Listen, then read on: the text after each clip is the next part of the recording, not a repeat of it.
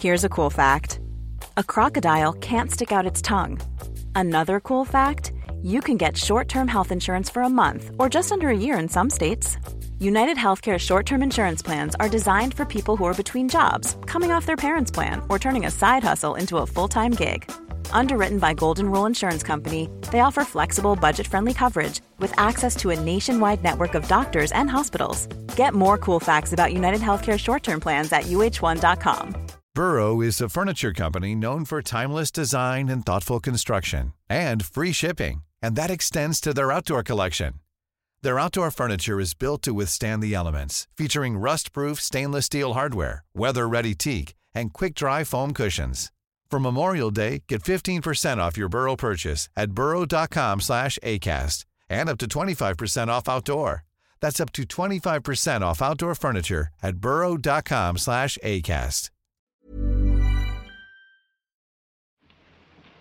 I've taken the liberty of telling the surgeon to remain below, sir.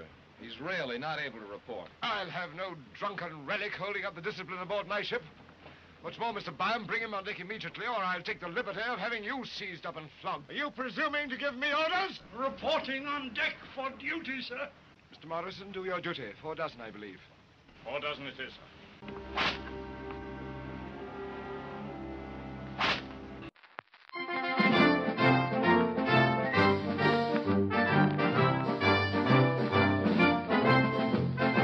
Ladies and gentlemen, broadcasting from beautiful South Bermondsey, this is Achtung Millwall.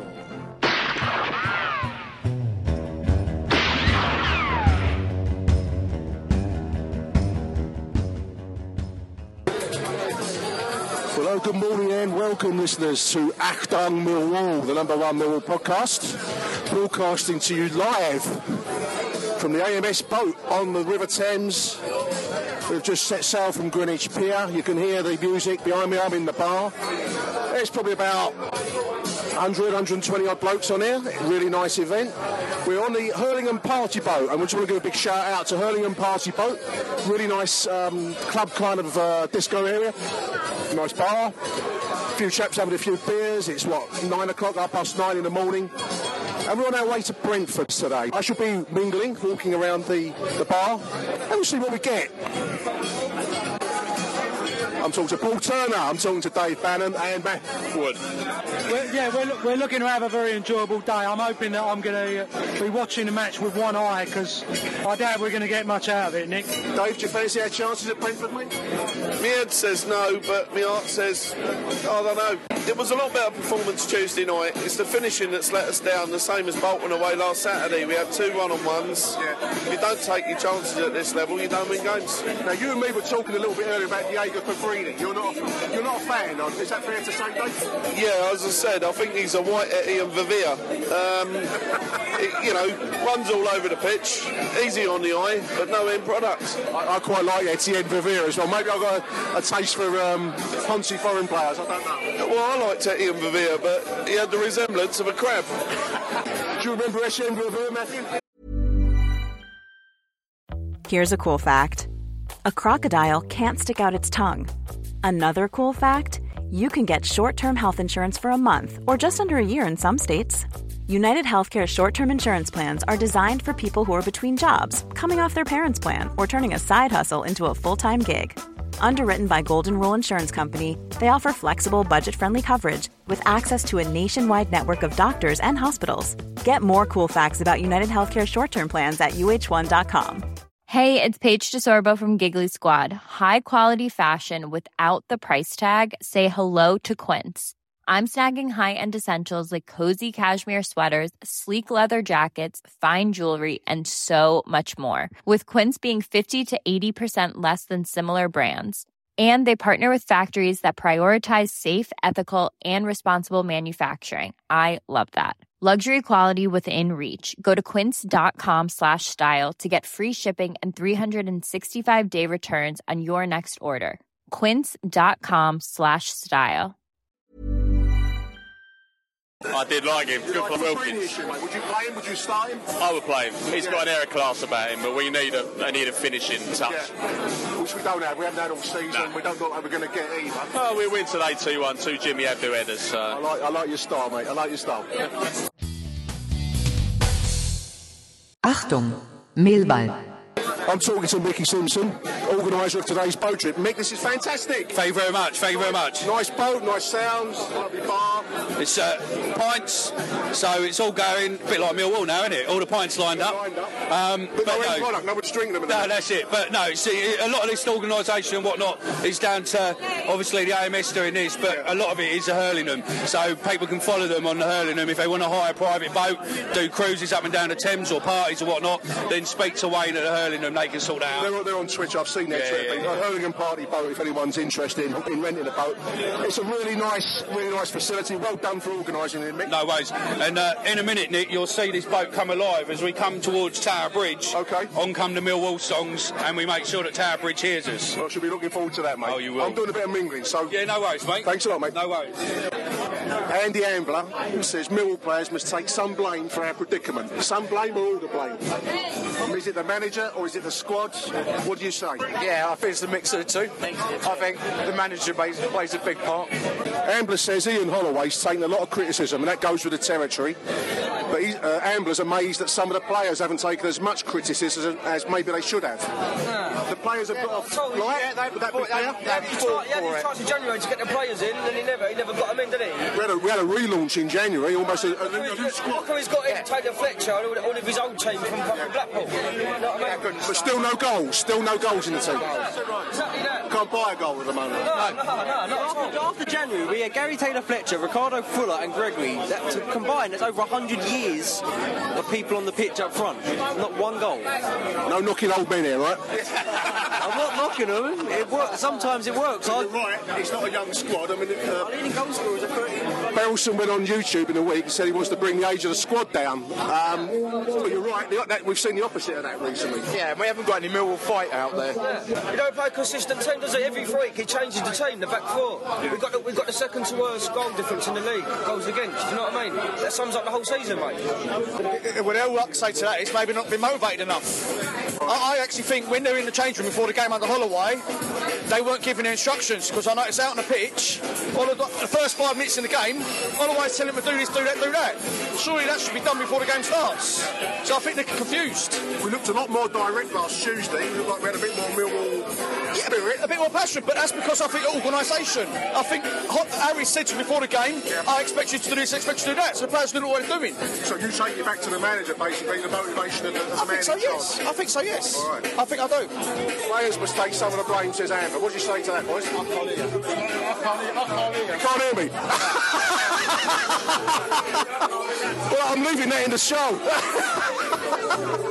No, uh, uh, they've got to share some of the blame, yeah. But I mean, at the end of the day, Holloway signed most of them, and he, gave, he, he, he decided who was in, who was out. He picked the team. and he relaunched the team in January, didn't he? He had, he had a clear out and a incoming. Absolutely, I, I think. Um, yeah, you can't blame. Obviously, performances are what matter at the end of the day. But you know, at the end of the day, you can't So blame you them. place the blame on the squad. I, I, I don't think a bit of both. Like you can't, you can't say it's both of them. Uh, you can't say it's just one or the other.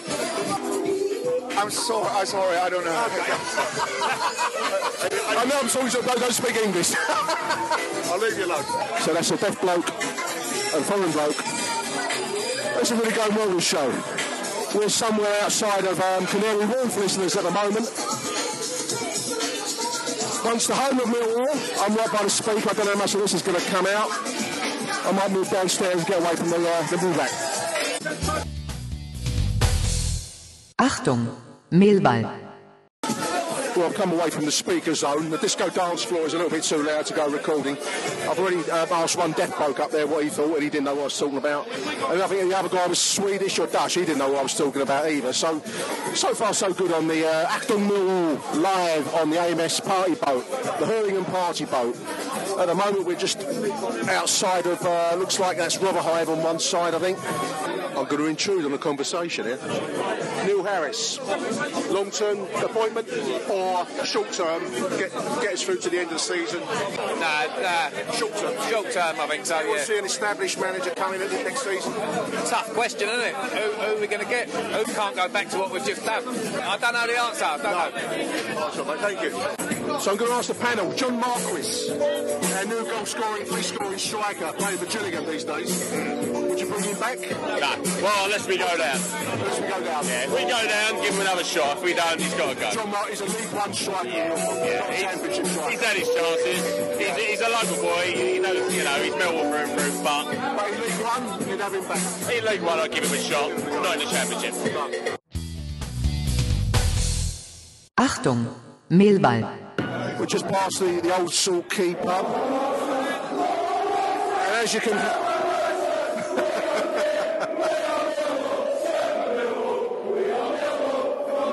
I've got some chance of recording a podcast up here, haven't I? Eh? That's, that- that's the crimes of music. There you are, Ska version of Them Come, Them Come. Make of it what you will, listeners. So we're on the. Uh, is it the forecastle? What's the front of a boat called? The, aft, the after's the rear, isn't it? James, you're a man of some general knowledge. What's the front of a boat called? It's not the, the forecastle, is it? What's It's the uh, the aft. the, uh, the stern, the, uh, stern the is the bow, the bow, We're yeah, the bow. Here we are on the bows of the good ship um, Hurlingham, HMS Hurlingham, en route to Brentford, talking to James Blewett. James, it's quite a, quite a day, quite an event so far, isn't it? Bit of an early start for me, to be honest, Nick. But uh, well, it is. I just looked at my watch. It's only ten o'clock. we're warming up nicely. We're approaching Tower Bridge. We're approaching Tower Bridge. A whole load of shipmates out here. Ahoy, me hearties. Ahoy! Ahoy! I've asked you swabs, but I don't know. That might be to do to do with the choice of disco music that's being laid down in. I don't know. John Marquis, would you recall him from Gillingham? No. No. No. Scoring freely in League One. Would you not have him back in the team? We can't score goals for Toffee. No. No, that's a no. Fred, Fred Onyedinma back, you know. Fred, Fred is yeah. Uh, Fred's the bollocks. I, I agree with that. I think Fred is a is a prospect. I've met, I've met him a few times. He, he comes down to where I work. He's fucking. He's, he's lovely. No one, no one else knows who he is. He, he gets around a bit unnoticed unless you support the club. But he's a lovely guy. I thought when, when, when he was playing for us earlier in the season, when he first appeared, I thought that kid's going to go all the way. I think he's got the X factor. I think he's got the touch to go to the very highest level. The one good thing Lomas has ever done for this club is get him signed up to a contract. Yeah, Apart from that, he's and he's scoring well for Wycombe at the moment. Um, yeah. Again, presuming we're going to go down, presuming we accept that relegation's a certainty. Marquis saying Onyedinma might be a nice um, nice combo up front in, in League One. But you don't fancy much? he's doing it right now, but it's too little, too late. Yeah, yeah. He chooses the the months when his contract's about to expire. Give O'Brien a chance. Yeah, I like, I like the look of O'Brien.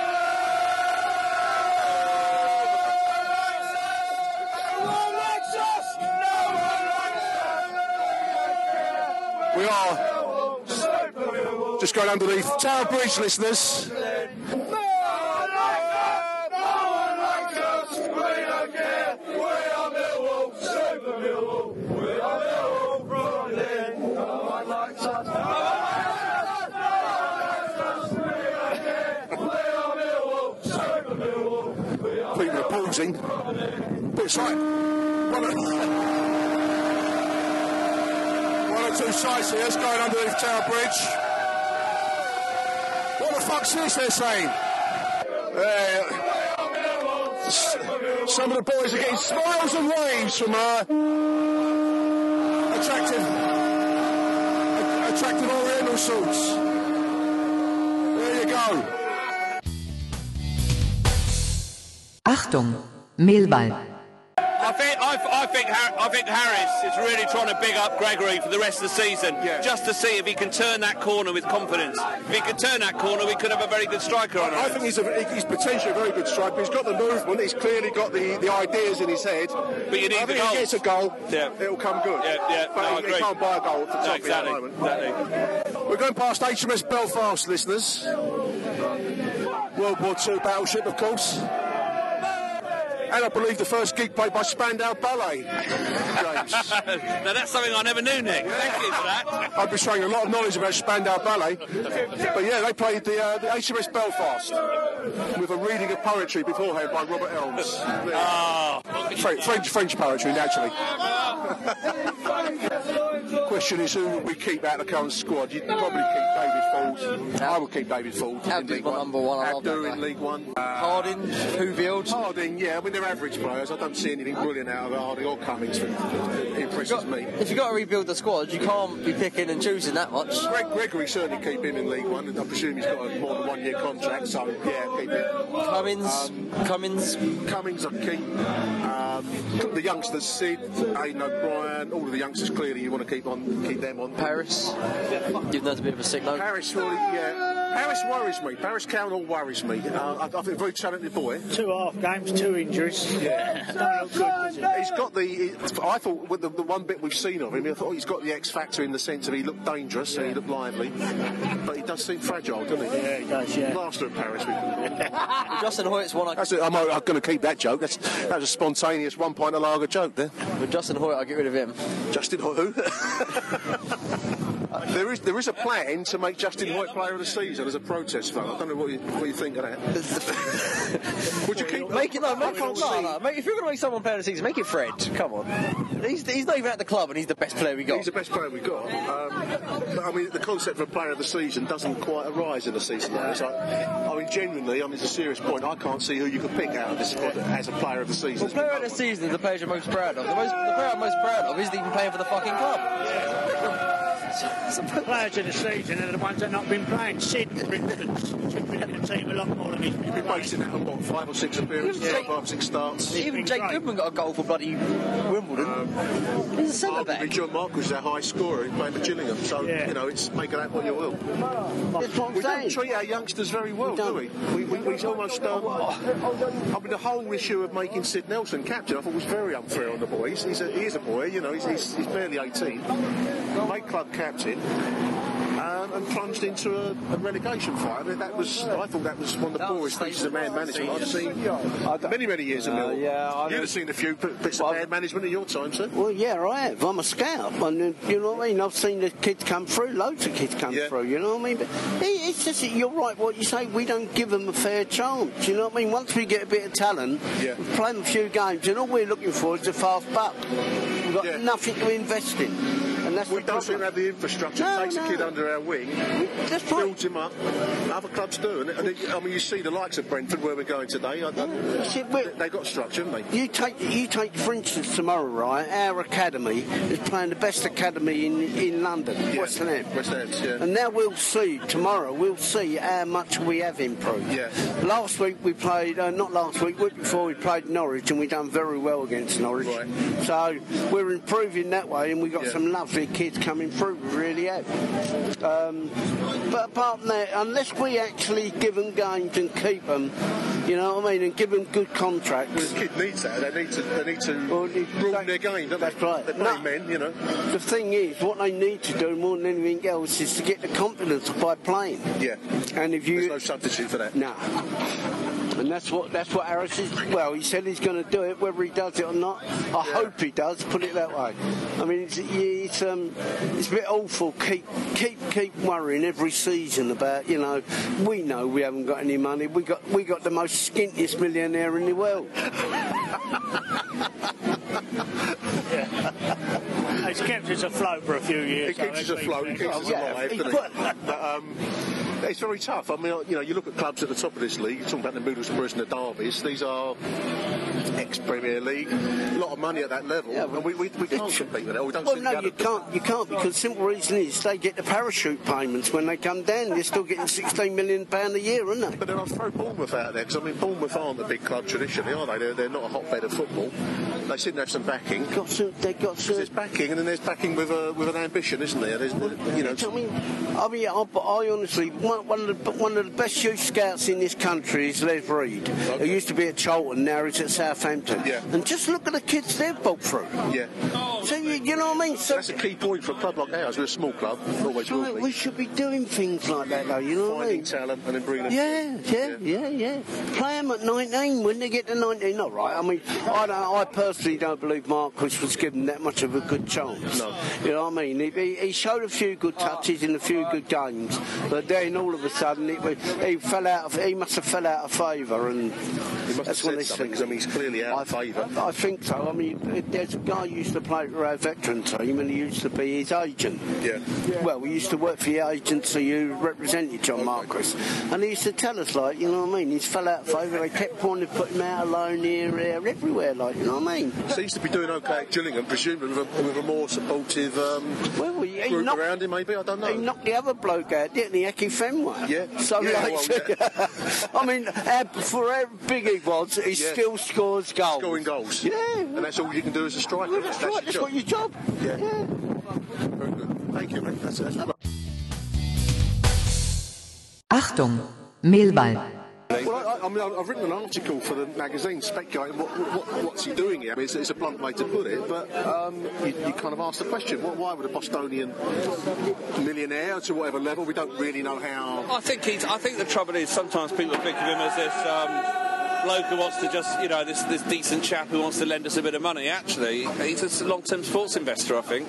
I think the problem he's got is the long distance bit really, and his lack of footballing knowledge. Well, he he doesn't have the depth of um, knowledge of the game that maybe you know we would do as, as, we've been brought up and died in the wool in it. But still, I mean, he's still funding it. So He is funding it, and he's. I can't see where the fun lies. Fun in funding. I, I, I get if you're on a, a roller coaster road, and I, I suppose if Holloway had worked, then that would have been the that would have been the fun, wouldn't it? You Well, know, he, he clearly had an upwards and onwards bit when he was going through the promotion into the championship, establishing, and it's not worked out like that. But I, I, the problem I think is that he, he gave Jackett too much power in a way, because um, he really relied on him to be his football brains behind the whole operation and to give the sort of strategic leadership. And I think Jackett needed a bit more challenge than that when he was around. I don't think we should have scrapped the youth scheme when we did in the way that we did. It was very short term. It was short term, and, I, and if you read Family, that Michael Calvin book, you realise why managers are short term. They're only thinking of the next eight games in many ways, and we, I think what we really lacked is that long term sort of strategic brain at Millwall, footballing brain that can really develop the club and move it in the right direction. It's a club that needs some vision. I was just talking to this chap here, uh, a scout from Millwall apparently, and he's saying the same thing. We don't seem to support our youngsters very well. If we're anything, we're, a- we're a producer of young talent, aren't we? Yeah, if it's got be. function, it's there, sure. Yeah, uh, a nephew was in the um, in the uh, in the uh, centre of excellence for a while, Yeah. and it wasn't bad. But you know, it, it's, they didn't really look after him in the way you'd hope they look after local kids, really, and bring them through. You know, and uh, and like you say, it's it, it's short sighted because that's the only hope really for a club of our size. You know. It was an interesting interview. I, I, I, I don't know what I expected watching it. I thought, you know, this is a bit of a moment of truth in a sense for John Berylson because we're going downwards rather than forwards. And pretty much since he's arrived, we've gone forwards bit by bit. Um, maybe we stood still for a couple of years. No, this is this would be the moment he'd bail out if he was going to bail Well, out, really. would do. But under 40 million. 40 million down the drain. As, as it, I mean, he's, he's clearly not here for the property regeneration. I mean, many have, many have said that he must be here for some kind of speculation on the on the area. But if that was his game, James, he would he would have got a couple of years ago when the- Jesus, he hasn't the done it very well. If that was his game, I mean, But uh, you do you do think again that's the distance bit. You know, if we'd had someone closer closer to the ground with all of that regeneration stuff, maybe they could have played a bit of a cannier game in terms of making sure that we got a spoil in the share. You know, a share of the spoils that's obviously going to come out of what's going to be a massive regeneration of the area. You know. I think it goes back to the trust issue. I mean, you're talking about um, trusting Kenny Jackett. Yeah. I, I think, without criticising Andy Ambler particularly, but I think he trusts Andy Ambler to run the business locally, Yes. which he kind of has to because he's Yeah. over there in Yeah. in the US. Um, and I think that he, he sets great store by these personal relationships. Um, Maybe. Which, which in many ways is a very admirable quality. I wouldn't want to. I wouldn't. That's the tornado clipper passing us by here. People taking pictures of us like we're some kind of exhibit. Are we an exhibit, James? Uh, like a... Special exhibit. Great exhibition. We've got three men in a boat. This is fr- 300 men on a boat. We want away fans to come and ta- taunt us. My personal theory is that we are a museum piece in many respects. We're a very old-fashioned club, an old-fashioned support. We don't fit in any way, shape, or form to the modern kind of happy-clappy footballing world. And you see it wherever you go. I mean, you're up in um, Rotherham. I mean, that, that is an attempt to be a happy-clappy version of what Rotherham used to be. Yeah, yeah. That's not us. But that's not us at all, and I suppose the, the, the holy grail the club's trying to find is something which modernises us without compromising the principles that make Mill what it is. Totally. And I don't know if they'll pull it off. To be honest, though, you could say that about the whole of English football, really. The whole thing's built on a bloody uh, foundations of sand and debt, and uh, you know, it's. Uh, yeah, uh, to be honest, I'm pretty gloomy about the future of the whole game in England, but. Um, but I, I think trying to get someone like Andrew Mills in to, you know, and, and That's got an interesting appointment. I presume that that's got some idea that if Neil Harris does remain as first team manager. Yeah, no, I, th- I think I think it's great to have a head of recruitment. I'm, I'm, I, I hate to be negative all the time, but I mean, be I, negative. It's a, it's a, it's a podcast. I have, to, I have to be honest. When I heard the bloke's interview, it did sound like uh, something out of a, a management textbook of holistic assessments, data management, and all the rest of it. I didn't really get the feel of a real football man, um, and uh, really did sound like a man who was very good at uh, bigging himself up. I mean, it'll be uh, the proof will be in the pudding. I mean, it's worth remembering that Brentford really soared after he left rather than when he was there. So. Uh, oh dear. you know, but, but I do think it's uh, it shows that the club is recognising that they're going to need a bit of a cannier strategic approach to the whole thing rather than just relying on these short-term waves of ageing mercenaries. Your wife is shaking your he- her head at the Someone- amount, someone the amount of old waffle that you can come out with about. I, I can I can waffle all day, but it, uh, someone's just some, someone's just offered to do a Titanic with her at the front of the boat. no, no, no Leonardo DiCaprio's on this boat, Janet. No. Achtung, Mehlball. So we're just approaching Westminster Bridge, where the tourists are. Time to go loud. And we are we are an exhibit in the London Museum, aren't we? We are London Eye. We are. Uh, we'll do sightseeing on the way. London Eye to your left, ladies and gents. Okay, sir. So here we're going under Westminster Bridge. We're putting on a show for the tourists. You come from all around the world to come and see the Houses of Parliament, the mother of democracy. And what do you get? Queen Boadicea and a bunch of pissed up Millwall fans. And it's only 20 past 10 in the morning. Let them come, let them come. Let them all come down to the day. Yeah. Where there was internet internet chatter that we were going to be getting egged. Okay. so we had half the boat ready to moor up with the beer, so ready to take them out, and then uh, and then we were going to meet them. Private Ryan style. That's it. Yeah, yeah, yeah. Millwall style. So we're on the Hurlingham Party Boat, listeners. Follow Hurlingham Party Boat if you're interested in renting for an event. Um, fantastic facility, nice bar, nice disco, good sounds. Uh, I'm going to give regular shout outs because it's a really nice, nice day that we're having so far. Hurlingham Party Boat on Twitter. Follow them. Or, or, of course, get in touch with the AMS group on Twitter. Oh, my good self. You- you- If you're listening to this, you know who I am already. And if you're not listening to this, then why aren't you? But I think it's, it's class. This is a uh, we're making Millwall history by doing the first podcast on the Thames. So we are, indeed, Lee. That's right. That's very true. This done Dunkirk. This is also the Marchioness's sister. Oh, is it? Yeah. So there's three boats what are related to this. There's this one, the Marchioness, and another one. And um, and madly enough, one of my customers in my in my proper job, his dad used to own this. He bought these over from Belgium, and then converted them into party boats and whatnot. And that's what this is. So this well, this is this is yeah yeah yeah. It's got it's got a plaque on there uh, showing Dun- Dunkirk. Yeah, Dunkirk. Yeah. This is um, yeah. this this went, this was a service boat for the Dunkirk boat, so this had all the the food and fuel and all that on for the Dunkirk lot.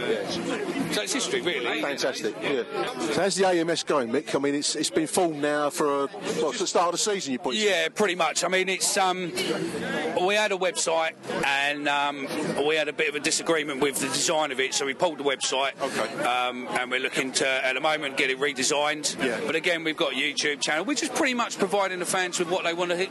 you know, they want to be able to look at the old games and everything else. Yeah, yeah. And then you a lot know, of photos I've noticed you retweet. yeah, a lot yeah, of, a lot of old photos. photos. Yeah, 80s. I mean, any photos what people share with us and we find and whatnot. It's just all about reminiscing. I think it's just literally bringing the whole of the Millwall fan base together and go. We're not looking to, you know, we're not looking to start a new agenda. We're not looking to start a thing. I just think that there's there's enough space and room for an independent fan group. Events like this are fantastic. This is a really. We just day. want to look. We're, we're, we're, we're in talks at the moment, and we're possibly looking, definitely next season, maybe towards the end of this season to Wolves.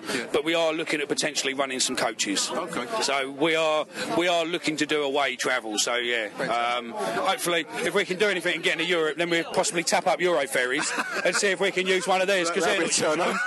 That's AMS underscore group on, on Twitter. You'll, you'll find AMS group. You'll find it on Twitter. Get on it. It's well worth it. It's a nice event. Um, nice day trip today. And the weather's nice. It's improved. It's warmed up a little bit now.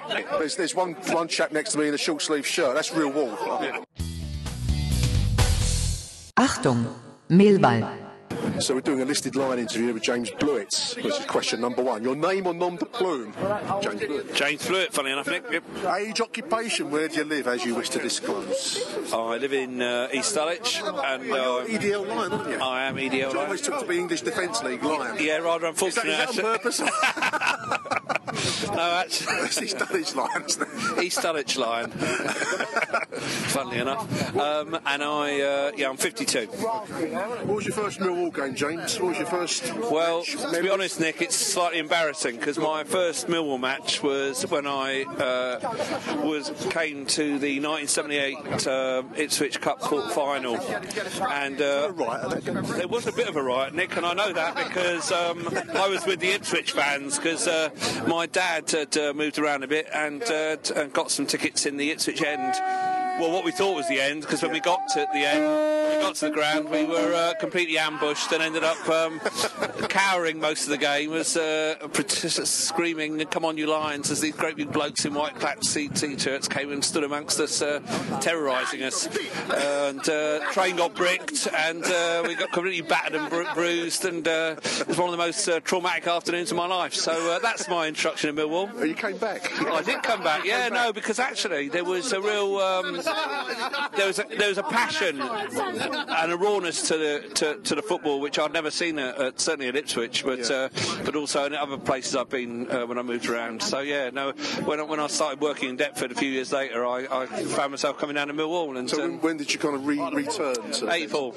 84. 84. So, that was the uh, First season. division days, George Graham days. when we went up. Yeah, yeah. And so uh, Grim times. Fash the Bash and uh, Anton. Actually, no, it wasn't that grim. In a way. It was a quite an exciting season because that was when there was that cup run, the Chelsea game, beat Leicester. Yeah, yeah, Lineker from and, Leicester, uh, you know, but a real a real Millwall team as well. People like you know uh, Hinshelwood and um, uh, Cusack and uh, and uh, famous image of Fash with his shirt rips. That's right. Yeah, yeah, yeah, yeah. CBL, the halfway line, James, or seats. Where did you used to stand? I stood at the back of the halfway line. Back of the halfway line, right at the very back. Under the back, yeah, under the covered bit at the back of the halfway line. Yeah. It was it was quite um it was quite a venue for football, wasn't it, Coldblow Lane? Yeah, when it when it Do you have misty-eyed memories of it? Do you, do you... when it rocked, it really rocked. I really enjoyed it. And to be honest, it, it's not the same as the new place. But to be honest, you could be a bit rose tinted. It was really bloody bleak there sometimes. It was really. Uh, Well, I was there in '78 when we got relegated to Wrexham. There was two and a half thousand people in there, so it didn't rock that night. It was, No, it was exactly. Like, you know, we were sitting down on the terraces watching. and after George Graham had left, when um, John Docherty first came in, uh, it didn't look good for a No, it season. was a tough season, Uh, yeah, we had uh, two young players. We had to rely a bit like O'Brien and Gregory, funnily enough, but we were relying on Michael Marks and this young bloke with his stupid name called Teddy. Marks. Michael Marks.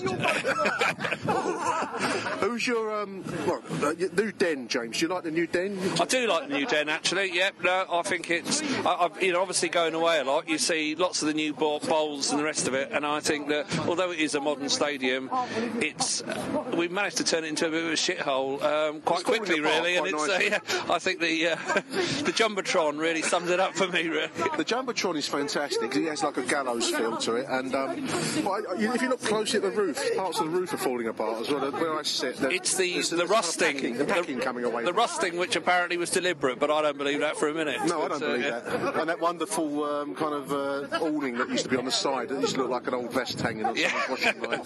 Um, that's gone now, but that, I thought that After your podcast, It removed it. Yeah, they removed it. Um, favourite all-time player, James? Who's your favourite all-time Well- player you've ever seen? My favourite Millwall player was uh, Dennis Salman. Danny Salman. That's an Yeah, interesting yeah, choice. because he, he wasn't the best player in the world, but there was a, a, a gutsiness to the bloke, which I just thought summed up the sort of Millwall spirit. Really, I remember we were uh, we were one 0 down against someone like Bradford or Middlesbrough. Um, I think it was actually in that promotion season when we went up to the old First Division, and I just remember him running across to the crowd and shaking his fist to like, "Come on!" And you just thought, for me, that really summed up what a Millwall player should be about. I mean, he did have some skill. He wasn't just a you know just a, uh, but but uh, he was a limited player, but played above himself all the time. Nice choice. That's the first choice for Danny Salman. I don't think anyone else has gone for Dennis yet. So we're going to swing to the, op- uh, swing to the opposite extreme now. The worst Millwall player ever Nicky seen. Coleman. Sorry, I know it's an obvious choice, but he was absolutely dreadful. I felt so guilty when uh, he broke his leg, and I just cheered. Most memorable match. Which match would you choose as your choice if you could go to the desert island with one match as your uh, I, t- I- t- To be honest, I know the big games is really special. The Wembley appearances, Cardiff, Old Trafford, and all the rest of it. But it, it was, I think it was probably that Forest game in the first, the old First Division when. Oh, that uh, was an immense. We came back from 2 0 down. yeah, that's Late. right. Yeah, yeah, yeah. And Roddick got the. Uh, and nearly won it. That's right. and Nearly won it. And, and for me, it was such a. I couldn't really believe it. There we were at the top of the first division, having all these really famous players coming down. You- Every week you look at the team sheet and think, "Fucking hell, we've had it this week," and we would hold our own, and it was just brilliant. And we did. We, we had had it for the bulk of that game. I think there's, there's a rosy tint to that, that Yeah. match because I, I hold that one dear. Yeah. But we were actually outclassed for about about the, the 70th minute, and we, somehow we we, we Clawed our way our way back back into into it. it. Yeah, yeah, yeah. And then the den factor came in because Yeah. that was the loudest I've ever been anywhere, and I include gigs. You know, Yeah, yeah. my ears were ringing out at the end. Yeah, no, it's an amazing afternoon. Your favourite ever Millwall moment as against your match, uh, moment uh, to distinguish from uh, a game? Was there any, any favourite Millwall moments you'd pick out? Well, I suppose, I mean, it's quite a recent example, but I think that actually Paul Robinson scoring that goal at uh, in, in the playoff final uh, a few years ago, because there'd been tough, you know, 10 tough, you know, five tough years back in Division 1, and we knew that we had to get up, and it was 70th minute, and we'd, we'd done the job really professionally, but you started to get those nagging doubts as to whether it was going to go in, and bang, it went in. Funniest Millwall moment, James? Did you pick any funny moments? Uh, I mean, it's a very obvious one, but it was the um, it was the, uh, the the Villa player sadly died. It was the, you know, the Bull Birch, the, the, the roasting of Paul Birch was a good art. Um, also, I thought the Lee Hughes afternoon was. Uh, I bought it was friends for a five a day that day, and I bought a couple of non-Millwall down, and they could not believe their eyes at at what happened. The amount of stuff flying on the pitch, seven minutes injury time, uh, Hughes having to be ha- having to be subbed and sprinting like bloody Linford Christie down the tunnel. It was a, a classic Millwall It is only at yeah. Millwall, isn't it? Absolutely, One of those yeah. days only at And the dismantling of the beer hut at Gillingham as well was another particular uh, golden memory. Here's a tough question. Your favourite current player? Who would you pick out of the current squad as a, as a favourite? Anyone? It's a tough question. I'm going to leave, I'm gonna leave the Paul Leave the Paul.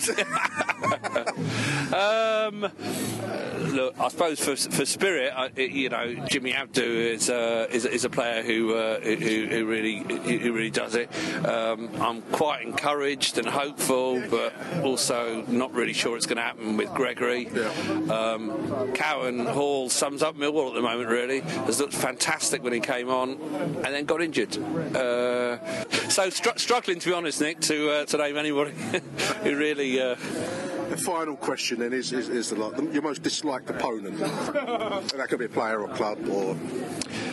Well, the, the, the, the classic, the classic, um, obviously the classic rivals are uh, West Ham, but they're almost a team because it's a proper, intense, vitriolic hatred. It's a, it's you almost quite enjoy it. They're also very similar to us. Mean, Very that- that's, similar. that's a dark, the dark, There- there dark is, truth there is. no no, one no. ever wants to admit. we, when we went away, when we went away to West Ham last time, my, my oldest son was with us, and he said, "Oh, thank God we're on a train full of Millwall."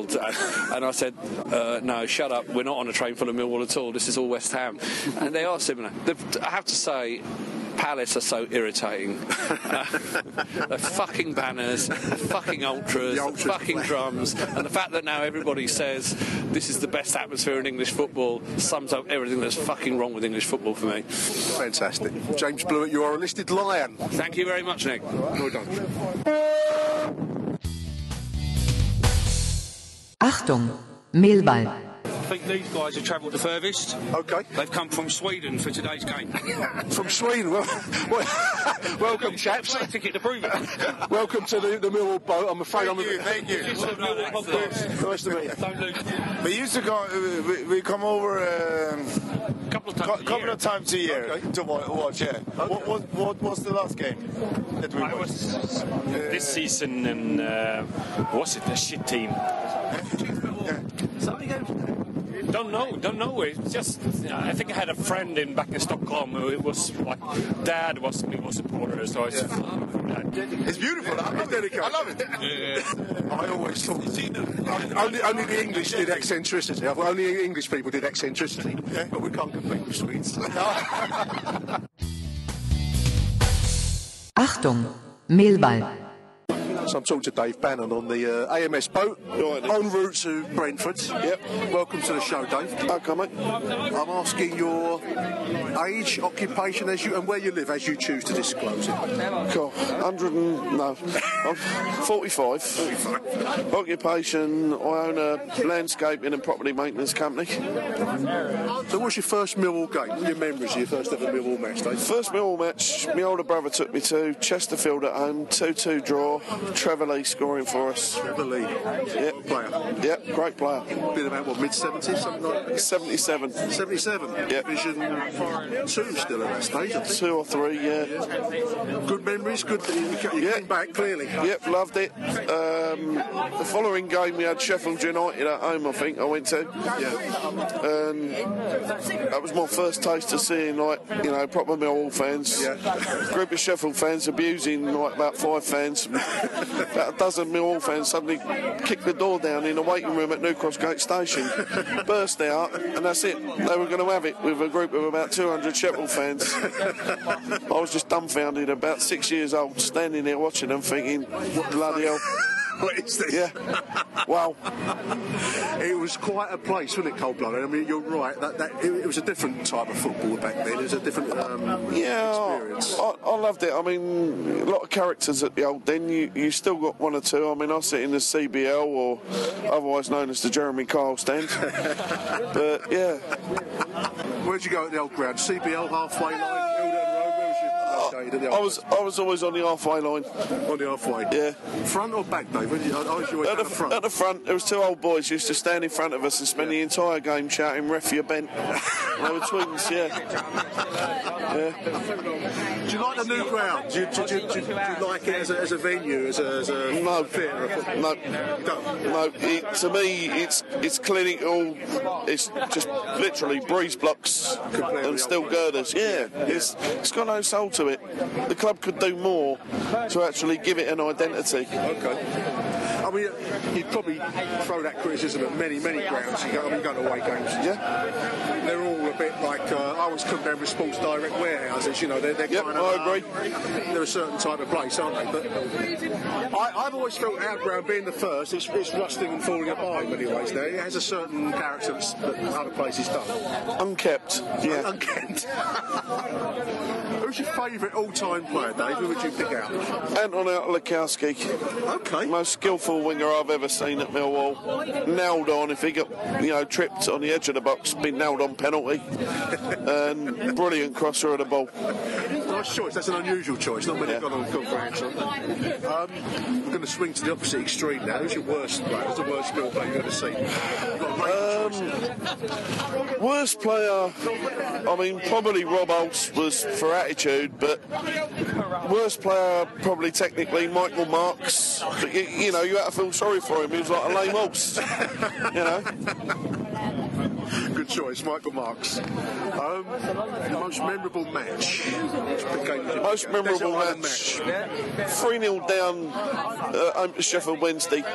Okay. And we came back, came back to the old end 3 0. Yeah, yeah. Brilliant game. Yeah. Um, obviously, the promotion run in 88, 89, uh, Bournemouth away. Yeah, 2 1, I believe. Yeah, I mean, was, we had a football match on the beach before. It's about 150 a side.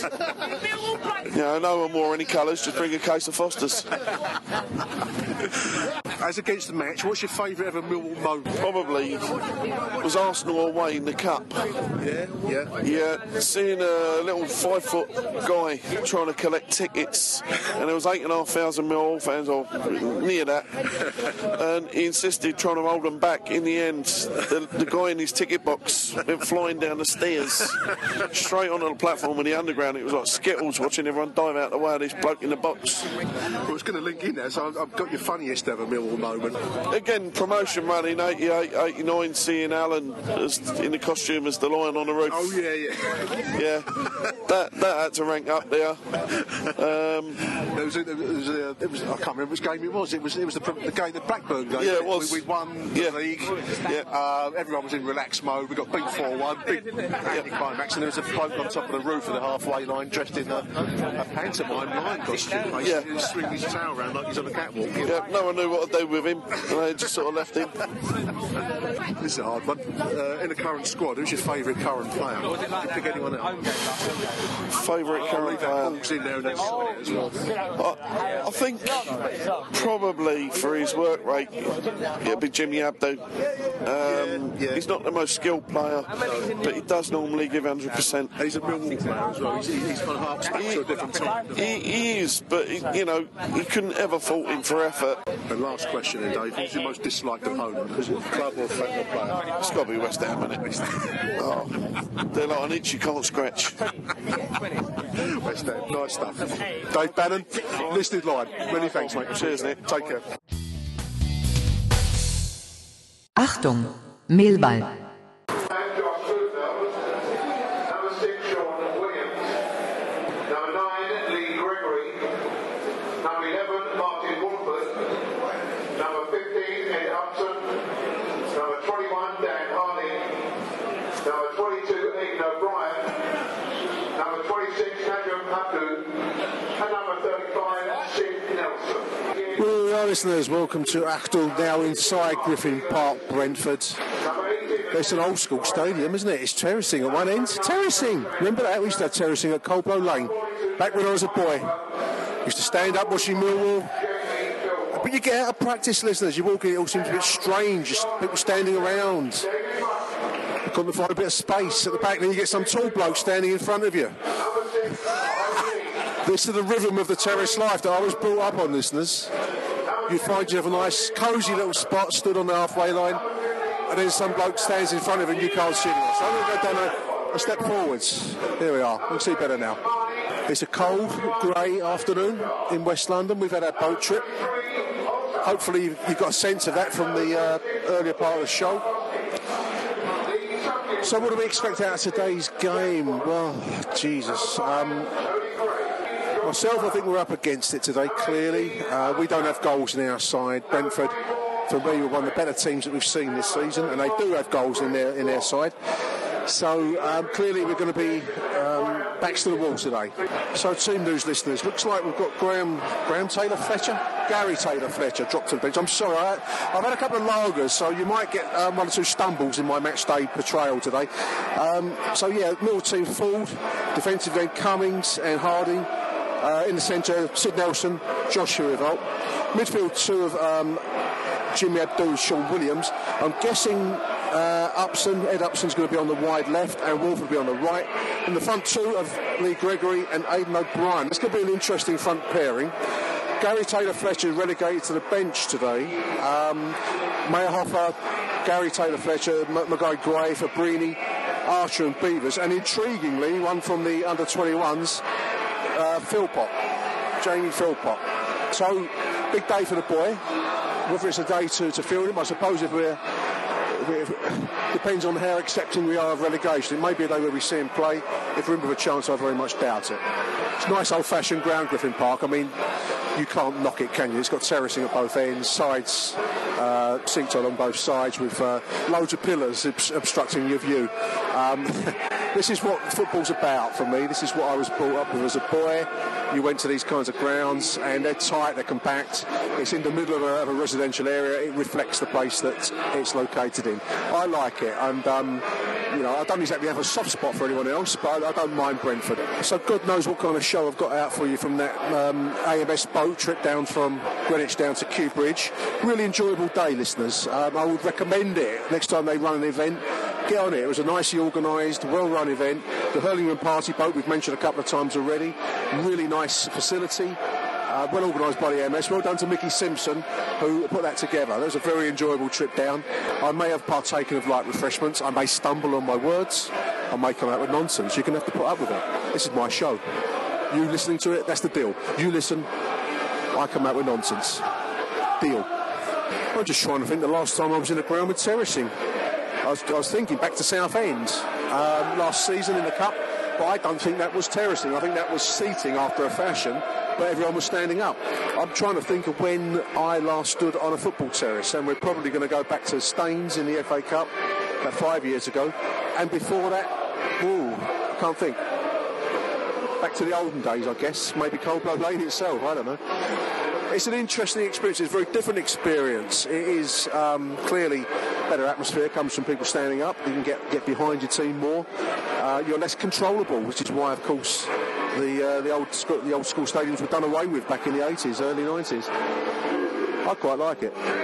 Bring back safe standing. There, I said it. And here come the two teams, listeners. New in yellow. Brentford in their familiar red and white stripes and black shorts. So I found myself a nice little corner spot, a little empty spot on the terracing at the way end. I keep banging on about terracing, listeners, don't I? You think I've never seen it before? I'm actually a brick wall away from the entire Metropolitan Police Force, just right next to me, all their blue baseball caps. I better whisper. Better whisper. In case they catch me. Away we go. Brentford attacking the away end, whatever this is called, I don't know. Millwall attacking the home end, which is called the Regal Stand. One and a half minutes, Upson finds Cummings over on the right. It falls to uh, Abdou. Sorry, I'm going to sound a little bit hesitant my commentary. I'm such a distance away from the far end. Here comes Upson across the centre. Shot from Woolford on target. Nicely on target. Recovered there by Aiden O'Brien across the box. That was unlucky. Early chance, Millwall. Inside two minutes. Brentford onto the attack, coming down their, their left hand side. Bearded striker shoots. Shot again, blocked. Claiming their ball on the outskirts of the Mill penalty area. It's over the bar. No danger. Action inside the two minute mark there, both ends. They're coming down their left hand side, overlapping Rana, ball across the middle box. Hooiveld clears it, it's a bearded bloke on the edge of the penalty area. What can he do? He shoots, it's blocked. And away by Martyn Woolford. No offside from Lino. Getting slated around me for that decision. Another ball back across the middle box. Cleared again. Back to a red white stripy shirt. They're coming at us in waves at the moment. Oh, he's given offside, but I don't think he was offside. He got harassed into that decision. Harassed into that decision, but it's to our benefit, so we'll take it. Five minutes gone. O'Brien, the 1 2 there with Woolford's shot goal from Woolford on target again. Listeners, that's a second shot on target from Martyn Woolford. We've gone a whole season without seeing that. That's twice in six minutes. I exaggerate for effect. Mistake by Cummings, ball across the middle, penalty area there. He, he does okay to get it blocked. Got a corner. Six minutes gone. Been quite a bright start to the game, listeners. End to end stuff so far. In our experience, so end to end stuff normally means the goal goes at the middle end and not at the uh, opposition end. Of pushing and shoving on the penalty spot. Sid and Jos Hooiveld's in there. Ball's coming close. It's cleared. Gregory doing well, standing his ground and clipped. No decision by the referee. You slag referee. Paul Harris, Neil Harris speaking to Alex on News at Den says that the Mill players won't be allowed just to accept it. Uh, relegation we're talking about. Won't just be allowed to accept things that they're going to have to fight their way all the way. And that's good to hear. Um, one thing that has been missing severely this season has been the Mill spirit. We saw a touch of that in the last home game. And so far you know uh, under 10 minutes yet to be played but we're seeing it today as well. So clearly we're not just going to lie down and take it. Bend over and take it. To use a, a pornographic metaphor. Brentford fighting for the ball. That's a nice tackle by Martyn Woolford. He's looking like a player transformed so far. Good tackle by Martyn Woolford there. Brentford coming out again. Jimmy's in there nicely. Woolford taking it away. One or two intriguing flags up on the side of uh, the Brentford area. Jakarta bees. Jakarta Indonesia bees. Who knew? Who knew that Brentford are big in Indonesia? They're on the attack here though. Number 10 shoots from distance, straight in the arms of David Forde. Yeah, so Jakarta bees must have a following in Indonesia. There's also Danish bees further along with the old Danish flag, red and white. And I can see West Ford Brentford bees. That's less impressive. I'm not bothering about that one. Mostly Brentford coming forwards at us, but we're, we're kind of containing them so far. You saw left and right, and you went, oh yeah. That's the influence of alcohol on your listeners. I've just been trying to catch up with Mickey, and I'm telling him I'm by the right hand side of the away, and actually I'm by the left hand side. So that's what lager. Depends which way you're looking at it. I think the lesson is don't drink, kids. Don't drink. so far, not bad, Nick. I mean, oh, just as we said, having the crossbar. About 15 minutes, just as we were saying, not bad start. That was a floated cross in, delicate header, hit the crossbar and came down. Joshua behind the right guy, the linesman, right old goal. A bit corner. This provokes a, a volley of a volley of uh, tirade of abuse for the linesman.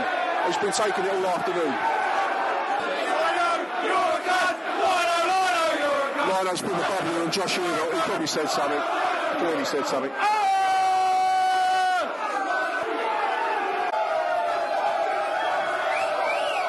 Jota, 23, is going to take the corner in front of us. Near post. Straight into the police. The mass rank for the police.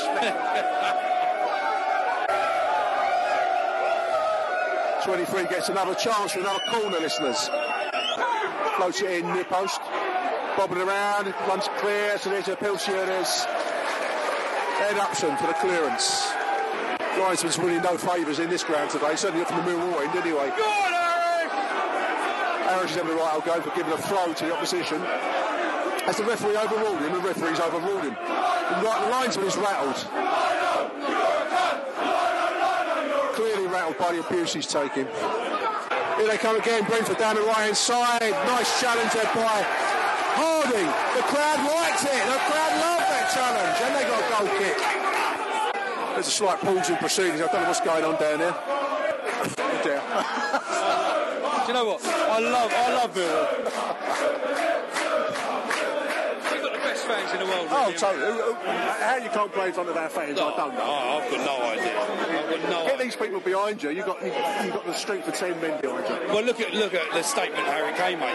Yeah. Harry Kane turned around and said, "Millwall made me what I am. Yeah. If it weren't for my loan spell here, that's it." Forced him. Forced him as a player. What's happening there? There's a pause in the game. Is the referee going off or some, some such? Two balls on the pitch. Two balls on the pitch. Oh, they're having a warm up. Players broken down. Shall, shall we get back on the bar? Go back to the bar? What's going on here? It's a new referee coming in now. Why is there a new ref? Injured himself? So he's doing a swap with the fourth official. Or is that some bloke off the stand? I don't know. I don't know who this bloke is.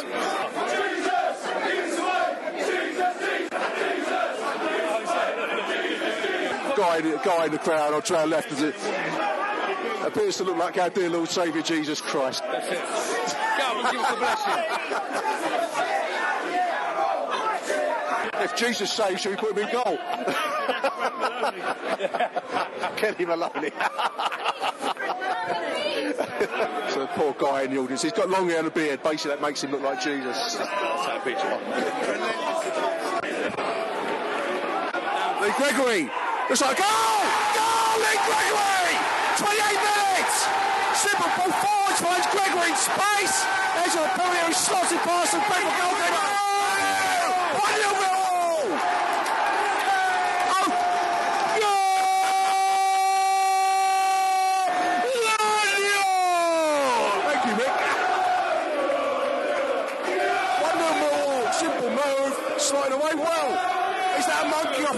he can't come by a goal, Lee Gregory. There he is.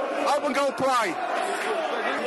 Through ball by Ed Upson, according to the Millwall FC Twitter site. Lee Gregory shows great composure to slot home the opener for Millwall after latching on to Ed Upson's through ball. 1 0 Millwall. Jesus! What a score! Jesus! Jesus! What a score! Jesus! What a score! Cross there towards Gregory again from distance. Oh, tipped over.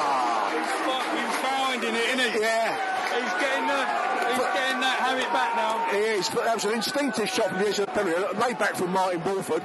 Shot was on target, tipped over the bar. Here come Brentford again. Floated in, tipped over. Knight was on target. Floated shot on target. Top right, left hand corner, full tips over. Corner.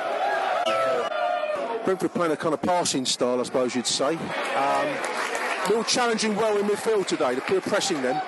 The 23 looks dangerous. Just saying to Mick that he, he was a player, I think, at the den that did damage on us. Um, but they, they knocked the ball around quite nicely. As I say, we, we're not passing the ball as much as maybe uh, we were sold under the start of the Holloway reign. Now we're looking much, much more direct under Harris, and I, I personally prefer that. It's what I want to see at Millwall. It's a Mill, Mill spirit. I think I've just had my picture taken there by Mickey. Ball floated in. Off the line by Falls. And he takes it the second rebound. There was a chance. I think that looks like a new keeper. That ain't Forde. No, it's an impersonator dressed up as Forde. He's rejuvenated. Yeah, isn't it? He- That was a good save he's just made there. 44th minute of the Must be a game. World Cup coming. Another decent save by David Forde, a man who does look like he's um, had a, one of Ozzy Osbourne's blood changes. I was going, Keith Richards had a blood change for Rolling Stones tour famously, didn't he? In comes a corner, Forde takes. Looking comfortable, listeners, comfortable. Our back four seems to be holding them up. For once, we look like we're able to contain it. Yeah. There it is, half time, listeners. Brentford nil, Millwall one. We've done well. We've done very well. Done very well. They've looked dangerous, yes, but we've contained them. We've pressed well in midfield. Took our chance when it came. It's everything we've not been doing, Mick. No, that's it. No, completely. I mean, even Harris now still going over plans. Look, he's already going over stuff for the second half. We look at club transformed. Achtung, Mehlball. Few half-time tweets here. Alex has got half-time. Brentford nil, Millwall one. Gregory's smart finish has the Lions in front. The Beast came back strongly though and finished the half well on top. Uh, Jack Green says half-time at Griffin Park. Well, it's been a really good game. It has been a good game. Millwall lead Brentford one 0 David Forde man of the match so far. I think I'll go with that. Forde has made one or two fantastic saves in that first half, listeners. Even Ladbrokes have been on this. They said they haven't won for a while, but Millwall 1 0 up at Brentford. Hashtag miracle and Millwall. Shows how much they know about the location. It's miracle in Brentford if it's going to be anywhere. Miracle at Millwall, but we're not at Millwall. Wrong. Mark Richfield says, and that is why I support Lee Gregory and will continue to do so. Magnificent finish, keep it going. Hashtag Millwall. It was a nice finish by Lee Gregory. It very much is the difference between the two sides, obviously, and it's something that we've been missing all season long. A, a striker that can actually latch onto a chance and take it. Is this the moment where we start to spark into life? We've left it late. We've left it fucking late. Can still be done though. Hope. That's what kills you. Liam O'Connor says on Twitter, Harris has it spot on so far. We're imposing ourselves on the game and going for it. If we go down, we might as well go down with some pride. That's for sure. Nice, nice tweet there from Liam.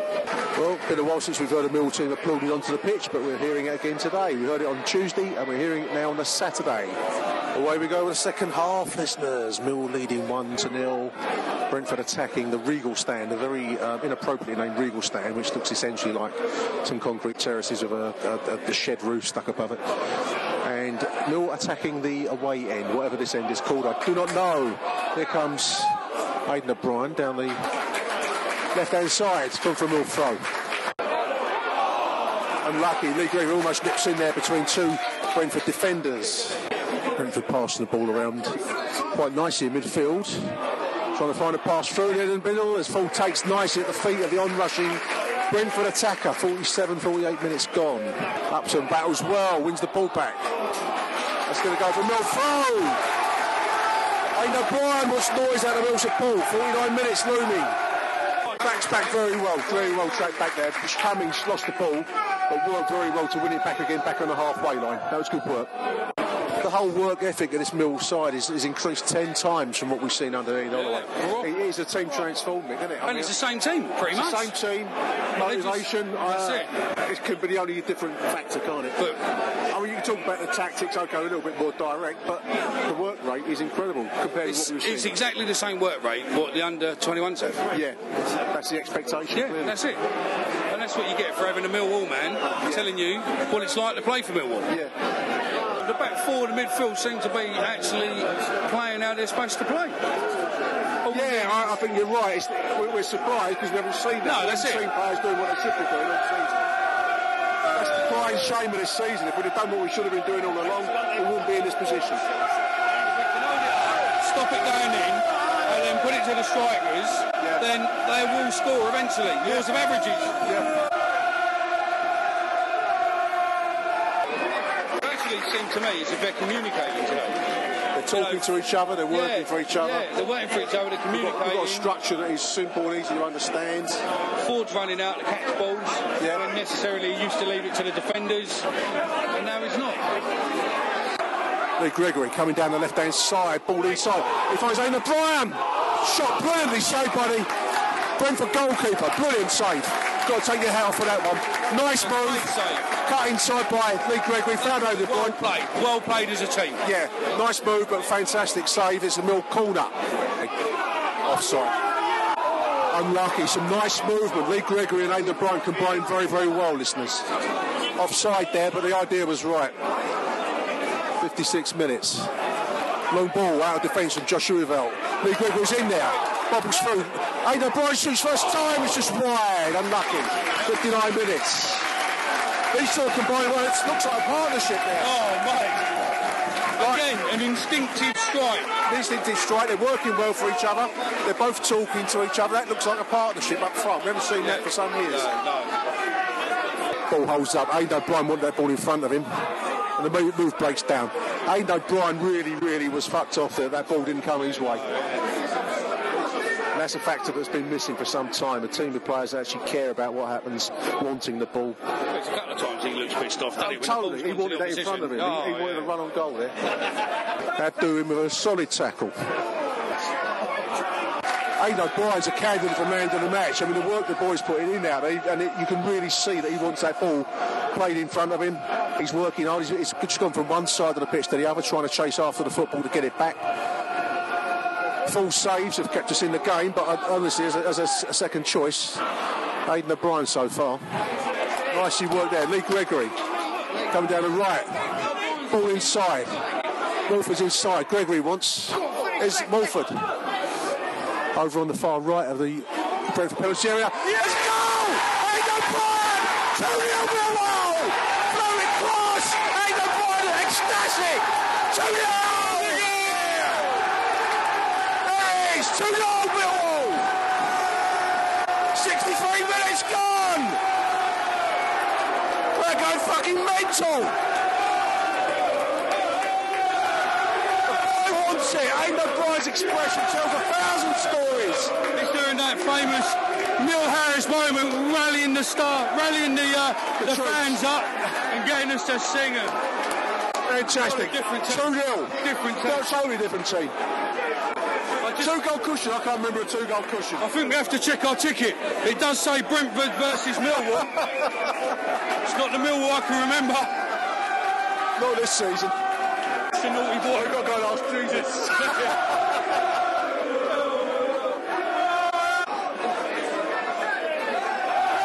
Brentford looking distraught, ragged. The O'Brien and Gregory looks like a partnership, true sense of the word. That looks like a partnership set in, Yeah, they understand each other's game, they're working for each other.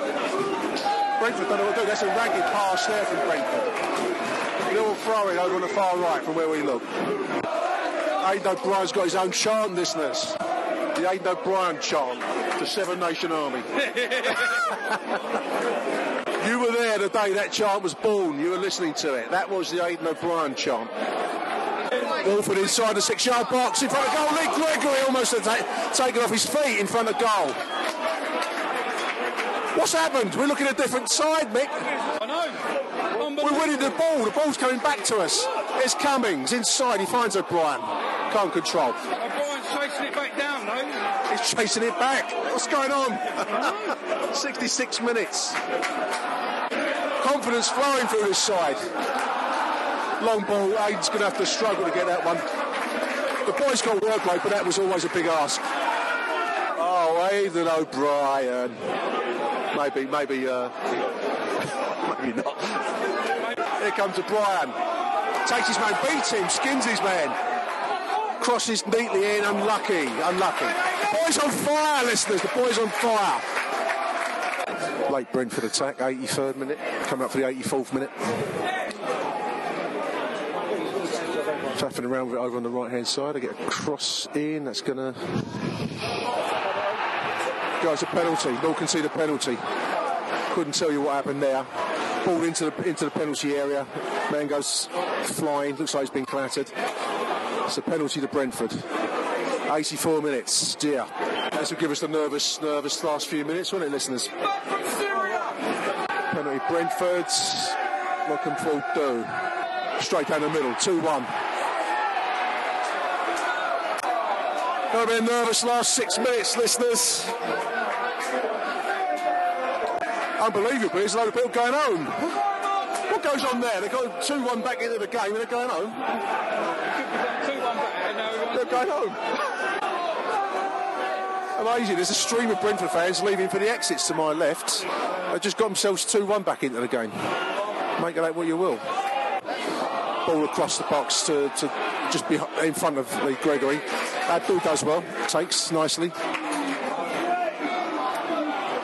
He'll go to panic stations a little bit. I think that's falls out miles out of his area. Four minutes, four minutes extra time. It'll be a long four minutes, listeners. Late, late equaliser. That's gutting. Fuck me. Shot from the edge of the penalty area. Two each. Jesus fucking Christ. Two all. That is a gussy, gussy late, late goal. Across the middle box. Cleared. Oh, fucking hell. Every man for himself stuff at the moment, listeners. Little throw, just about halfway inside the Brentford half. See the ref go over. Did he? about a minute to go.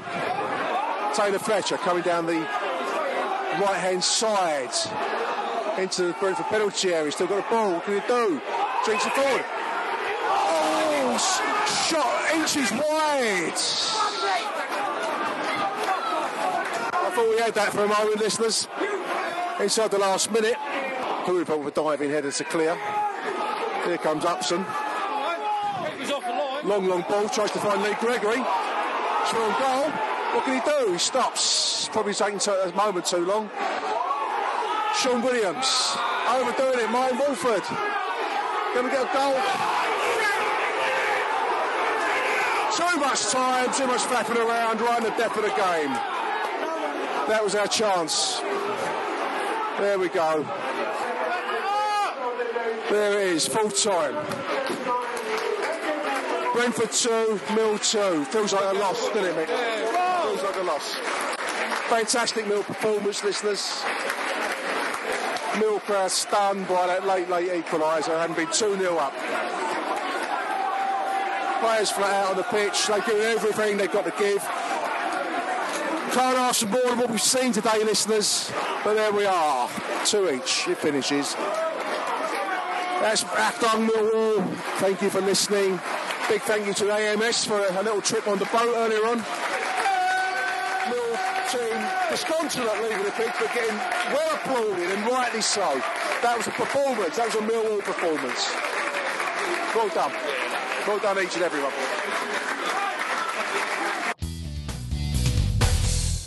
Achtung, Mehlball. It's not quite the show, listeners. I thought we might enjoy a little postscript to yesterday's fantastic performance, and it was a fantastic performance over there at Griffin Park in Brentford. So Neil Harris, speaking to the official site after the game, said the level of performance, the goals we scored, and the chances we created were very impressive. He said, "My boys are outstanding, and we deserve to win that game of football." Uh, I think I'd reinforce that. It, it was, uh, in, in a context of the season that we've had, it was a massive performance and a really, um, you know, given given how dispiriting things have become, it was a it was a huge light at the end of the tunnel. I mean, uh, clearly, I think that the fat lady singing on the relegation front but the just the, the, sheer verve and spirit and, and, desire that we saw yesterday, particularly from the attacking duo of Aiden O'Brien and Lee Gregory, was, was something to behold. Um, the, the, remainder of the games promised much of this season now, which and who would have thought we'd ever be saying that just a few weeks ago under the, the reign of the infamous Ian Holloway. Uh, Mark Litchfield, uh, writing on Twitter, said, gutting to throw away two points like that. But look at a bigger picture. Compare that to the Norwich game just a fortnight ago. Very true, Mark. Omar Ronayne um, said, How much of a handful is Aiden O'Brien and where, when he's in full flow? Hope you've got a good goal bonus. I hope you've got a good goal bonus too, Aiden, because we want to see you getting paid well, son, for more goals like you scored yesterday. Um, Jack TK said uh, of the partnership of Gregory and O'Brien, they were bloody brilliant together. Long may that continue. We'll always do better with 4 4 2 simple. Um, I'm kind of agreeing with you there, Jack. I, I, personally much preferred the style of play that we saw yesterday. We've moved on from the um, the, the, going nowhere passing style under Holloway. I know some will criticise that kind of um, you know slightly uh, old-fashioned view, but um, personally, give me four four two and direct any day of the week. Um, Alex Aldrich, writing on his news at Ben's site, says it's still early days, but there's enough evidence after three games to make a case for Neil Harris getting the manager's job full time. He's taken to it very, very well. Um, Gregory also speaking about Lee Gregory yesterday ran himself into the ground. Terrific performance. I think that is worth mentioning. Just re-listening to the uh, to the live piece that I did yesterday, it is Aiden O'Brien this and Aiden O'Brien that, but it needed Lee Gregory's touch to bring Aiden into the game, and I do believe that's a partnership for the future. Something we haven't seen in some years.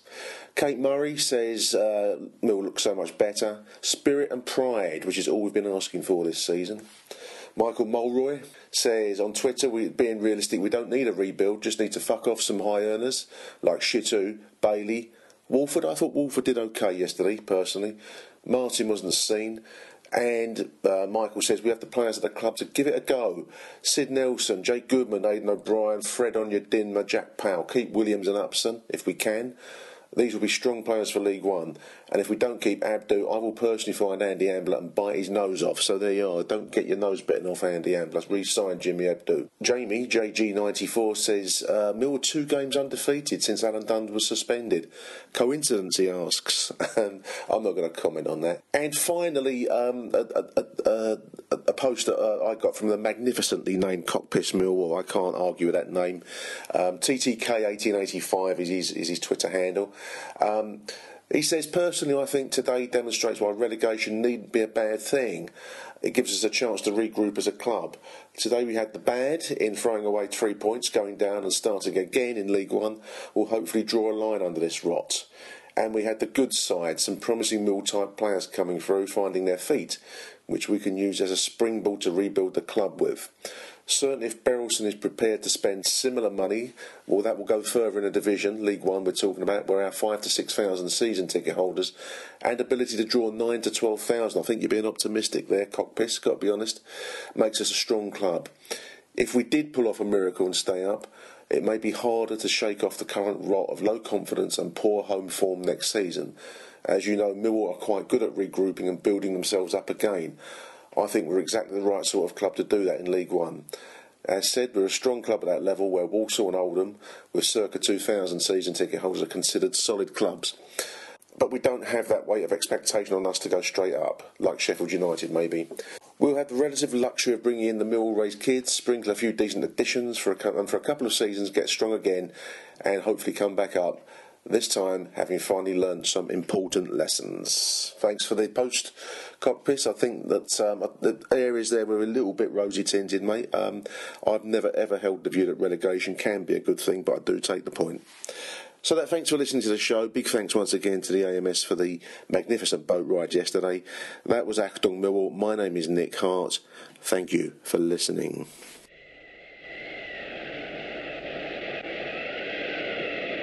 Captain, Captain, the halyards is hooked up on the half deck and the stern is a stove with the starboard. The sheets is a shaking the shackles, Captain. The captain's caught up in the cockpit, Captain, and the scupper is scuppered. What do we do, Captain? Paragraphs, shackles, scuppers. Uh, find me the ship's dictionary, master mate.